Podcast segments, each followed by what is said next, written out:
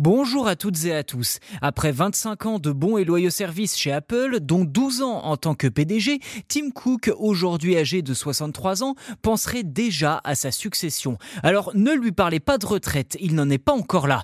Mais dans un entretien avec la chanteuse Dua Lipa pour le podcast BBC Sounds, celui qui a succédé à Steve Jobs en 2011 a tenu à rassurer en expliquant qu'il était toujours aussi heureux de diriger l'une des entreprises les plus lucratives du monde. Je le cite, je ne peux pas envisager ma vie sans être là chez Apple et je serai donc là pendant un certain temps encore. Fin de citation.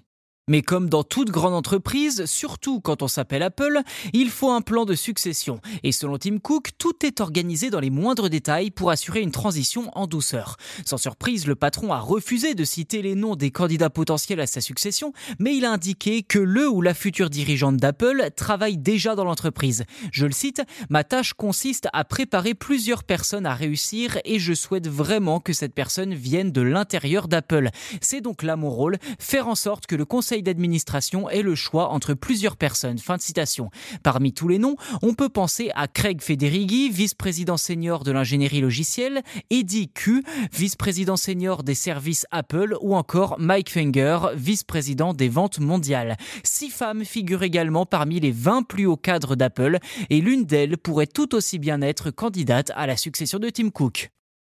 Voilà pour cet épisode. N'hésitez pas à vous abonner au podcast si ce n'est pas déjà fait sur votre plateforme d'écoute préférée. C'est gratuit et en plus, vous serez les premiers informés lors de la sortie des futurs numéros. Merci encore de nous soutenir jour après jour et je vous dis à très vite pour un nouvel épisode.